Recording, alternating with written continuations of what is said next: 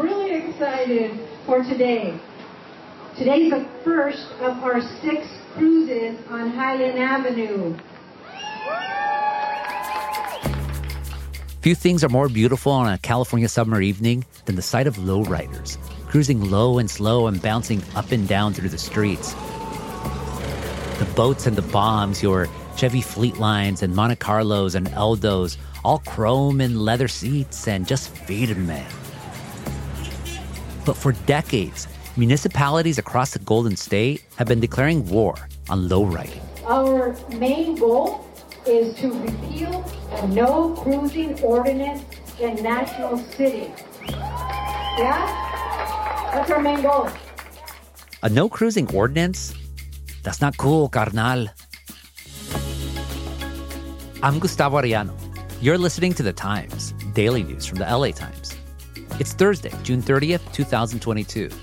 Today, why cities banned car cruising in the first place, and how activists are finally winning. Because who do these streets belong to? Who do these streets belong to? This is our street. We organize and we mobilize. Tammy Murga is a reporter with the San Diego Union-Tribune, and she recently went to cover a lowrider cruise in National City. Tammy, welcome to Times. Thank you for having me, Gustavo. Okay, so National City. What is it? What do you find there? Who are the residents? All that stuff. So National City is located in South County of San Diego, predominantly Latino, low income. It is a place that's really close to the border. So you see a lot of Spanish speakers. You see a lot of Chicanos, a lot of Latinos. And a lot of these residents are part of the lowrider culture. Where's your car? This oh, one here? No, seventy-one Chevy Nova. seventy-one? No. Chevy? Chevy Nova. Noah, are you excited to get your car out oh, here? Yeah, yeah. Yeah? Tell me, what, what do you feel? What's going through your mind? Well, it feels good. Feels good? Because you're doing this for the community. Yeah, lowriding is a big part of any Latino community in the United States, especially Chicano community. Uh, and, you know, it's not just a thing to do. It's just part of who you are. So how did that scene take such a hold among Mexican Americans? You know, I think it's a little, it's important to add a bit of history here. So the exact birthplace of lowriding culture, I guess, is up for debate. Some might say Los Angeles, others New Mexico or other, you know, border cities. But I think it began in the nineteen forties and fifties, the post-war era. It was most notable in Mexican-American communities, particularly among Chicano youth, you know, the time of the Pachucos, the Zoot suits. But in National City and really many parts of San Diego County, the lowriding scene grew during the Chicano movement. And specific to National City, Highland Avenue became the place to cruise. When you're um, in a relationship, it's sort of hard to be with someone that doesn't lowride, right? Oh, yeah. You gotta, you gotta have a car guy. You gotta have a car man. Yeah. As a female, yeah, definitely. It attracted people from all parts of Southern California, even people from outside the lowrider scene to just be spectators because all of these cars, they're really pieces of art.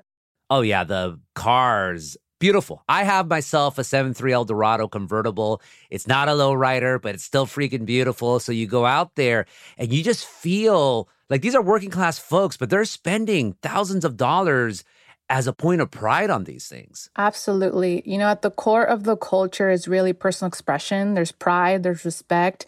We see that in, in both the engineering and the artistic side of modifying these vintage vehicles, even bicycles. They're known as low bikes. So with technology, of course, the way that cars are customized, they changed over time, but we typically see the hydraulics, the three-wheeling, we see the vibrant paint jobs, chrome, everything.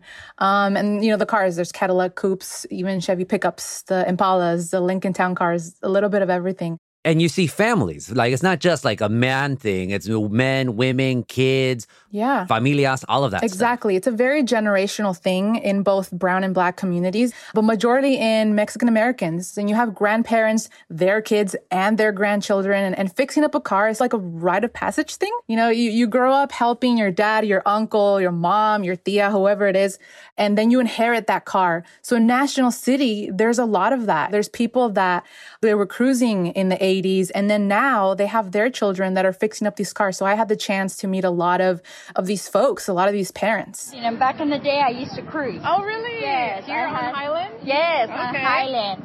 And when they stopped all that, it was kind of a bum, of course, because there was no more cruising down Highland on Sunday. Yeah. But I heard, because we're down on vacation, I said, oh my God, they're going to have the cruise. And we're not going back home till Monday. Gotcha. So she said, yes, they are. And then I'm like, well, I want to go yeah. to remember. Remember? Yes. Okay.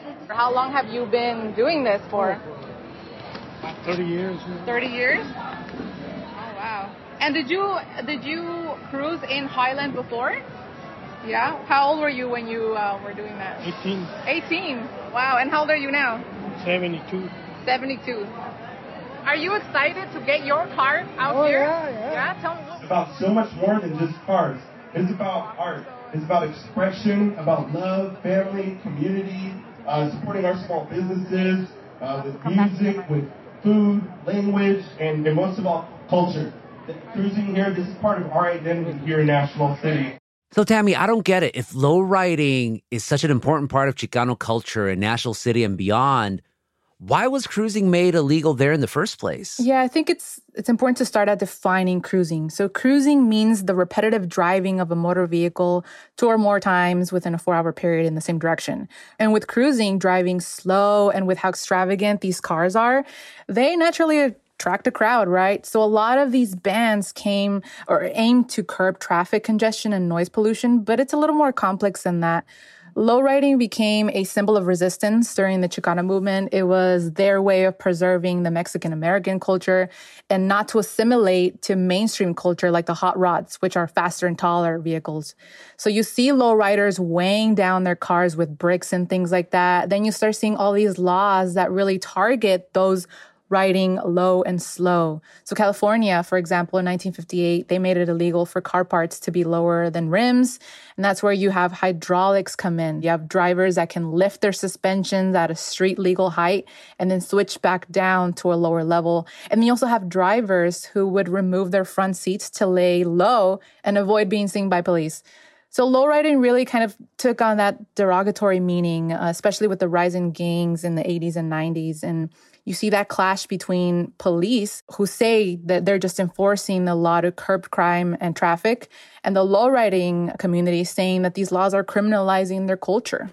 And it's interesting because all car cultures are going to be smacked down by police. Like you mentioned, the hot rods. You also have the import scene that made very famous by Grand Theft Auto and Fast and Furious. But specifically with lowriders, they are the ones who are being penalized for decades with these ordinances. How did the ban play out in National City? Yeah, so National City's cruising ban went into effect in nineteen ninety-two in response to those concerns that some residents raised of the popular pastime, which often attracted crowds from outside the lowrider community, gangs that were not necessarily lowriders themselves, but they just came out to the streets. And that brought out also a lot of traffic congestion. So the prohibition really under the National City uh, Municipal Code, it, it makes cruising punishable by a one thousand dollars fine or even imprisonment of up to six months. And it's not just National National City that did that. Like the city where my wife has her store, Santana, they banned cruising. Uh, you mentioned California in the nineteen fifties. They basically made lowriders illegal. But I was surprised that there was even laws against cruising and lowriding in Los Angeles. In Los Angeles, the city council passed its most restrictive bill in nineteen eighty-eight. And that law limited cars to one round trip. So every six hours on streets where police determined that cruising was a problem. What did lowrider owners do in those early days to fight back? And why do you think they didn't succeed? I mean, a lot of these bans, they've been on the books for decades. That's right, for decades. You know, the ban did work in that cruising significantly died down in National City. But instead, what we saw here in San Diego was there was a lot of momentum in Southeast San Diego among multiple car clubs. And they organized events that we see today. We see car shows, cruise night series like La Vuelta Car Cruise. But those are permitted shows that we haven't seen in National City until recently. Yeah, all these activists kept at it, and all these decades later, things are slowly changing. More after the break.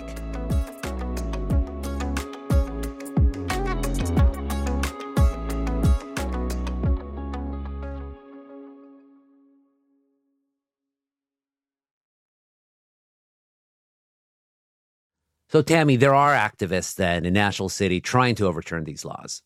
Yes. So for about a year now, the United Lowrider Coalition has been trying to get that thirty-year ban on cruising lifted, especially because the law really hasn't been enforced for years. We are fighting for something bigger. We are fighting for a meaning that is something bigger than what we can, we can't even understand. Like, we're a family, and we're fighting for this for every single one of us.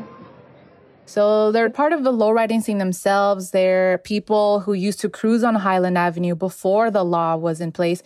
They're also looking for all the acknowledgments that would come with a repeal, like trust between the lowrider community and law enforcement. And so they've given presentations on why the ban should be lifted. They've conducted studies with businesses about their thoughts on cruising. And their latest was a cruising pilot program. So last year, the city council agreed to temporarily suspend the cruising ban to allow for six test cruises on Highland Avenue. And afterward, the city would assess what to do with that law. Who are some of the people at the United Lowrider Coalition? Like, what's their stories? Yeah, so there are several members. For example, there's Sofia Toral. She has a nineteen sixty-five Impala herself. She's been a resident of National City. Her grandfather and father used to cruise on Highland Avenue, and she fixed up a fixed up the Impala when she was younger, and now it's hers. You know, and there's also Jovita Arellano. She's been one of. Not, are you sure? I'm sure. I don't have any cousins down in uh, San Diego. All right. Well, she's been one of the faces here in National City to come before the council and really push for this repeal. And she was really one of the main organizers for the first cruise in National City that was part of this pilot program. That's our number one goal. In order to get that no cruising ordinance repealed, we want to be able to show that we can have these cruises successful every single time. Let's find a solution, because we want to have these cruises. They're great. I mean, it's a it's a live art gallery, somebody told me over the weekend. It's a live art gallery. How has the National City City Council or officials responded to this push to decriminalize lowriding? Well, you know, there's been some tension between the city and the United Lowrider Coalition after the first cruise, which happened last month. It brought out hundreds of cars, and spectators, most, including the city, deemed it a really successful event. But with upcoming cruises, the city and police recommended that organizers should pay about up to twenty thousand dollars per cruise for police services and other city uh, services to better organize the event and, and control traffic. So Coalition members said, you know what, we can't afford those fees, so they opted out of that pilot program. So the National City Police Chief Jose Tellez said at a press conference, really explaining why these fees are recommendations. And he said, you know what, the cruise just was a lot bigger than they expected. These uh, police services will really help organize the event and control traffic. Obviously, we have to be honest with everyone that the event that you had was extremely successful. And actually, the crowd that you had on Highland Avenue was really unprecedented. So it's also unfair for the community for us to pull resources from what is already a busy night to now address this while we're uh, shorting our uh, patrol staffing. And the mayor, Mayor Alejandra Sotelo Solis, had also mentioned she really wanted to clarify that these recommendations, these fees, are not exclusive to the cruises. Any other event like uh, parades or other types of events that go through that permit process also get charged these fees. And so she wanted to make it clear that it wasn't exclusive to the lowriding coalition. We wanted to clarify that the cruises will not be eliminated. And secondly, there aren't any resources or requirements that are being asked of the U L C, of the United Lowrider Coalition, that are not being asked of any other T U P permit holders. But while National City goes through these growing pains of trying to decriminalize lowriding, other cities are just doing it. I know in Sacramento, they repealed their anti-cruising laws. San Jose in late June did the same. And then the California Assembly voted on a resolution this summer that encouraged cities to overturn their cruising bans and just embrace lowrider culture already. Tammy, what's changed in California that's leading to all of this? I think a lot of cities are realizing that these bans that have been in place for decades haven't been enforced for so long. And I think as we're seeing more people really returning to that or voicing that this is our culture and reclaiming that and wanting to resurrect that culture is let's start that conversation again. What are we doing with these laws? If they're not in place, let's get rid of them. And so I think a lot of cities are starting to realize that, and National City is not alone. So what's next then for United Lowrider Coalition? So coalition members are saying that the test cruises were simply one component of their overall efforts to resurrect the lowriding culture. They say they're still going to lobby to repeal the law. And as far as the city goes, there's been efforts on the city council dais to start that discussion about possibly repealing the ban now. But majority of the council is saying they want to take a little more time to figure out the logistics. And if it works, then they'd consider a repeal. So this is still ongoing in National City. But you're seeing other successes in San Diego County, like in Barrio Logan. Right. I mean, they still have their cruising nights. They have events. Those are permitted as well. I mean, we're seeing also in Escondido and North County of San Diego. They're happening for sure. National City wants to have that themselves in their own community. And finally, Tammy, what's your dream lowrider? Oh, my goodness. nineteen sixty-four Impala. Oh, that's the old school classic. What do you like about those? Oh, my God. I just like the shape of it. I think it's really classy. For me, I'm more less is more. Keep it simple. And I think that's just that's the way to go. That's a great one. Tammy, thank you so much for this conversation. Thank you for having me.